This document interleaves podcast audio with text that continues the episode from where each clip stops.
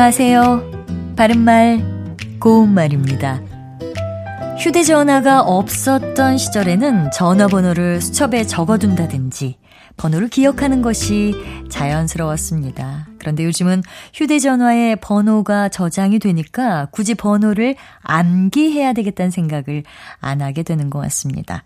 한자어인 암기하다를 우리말로 바꿔서 말할 때 외다와 외우다를 모두 사용하는 것을 볼 수가 있는데요.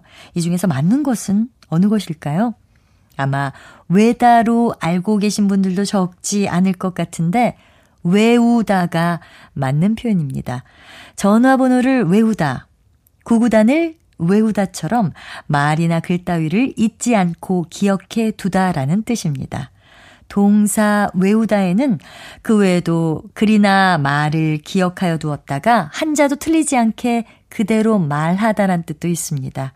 주문을 외우다라든지 시를 줄줄 외우다 같이 쓸 수 있는데요. 특히 이 경우에는 외우다를 외다로 줄여서 쓸 수 있기 때문에 주문을 외다, 시를 줄줄 외다라고 말할 수도 있습니다. 자, 정리하면 외우다가 말이나 글 따위를 잊지 않고 기억하여 두다라는 뜻으로 쓰일 때는 외다로 줄여서 쓸 수 없다는 점 기억하시면 좋겠습니다. 바른말 고운말 아나운서 변희영이었습니다.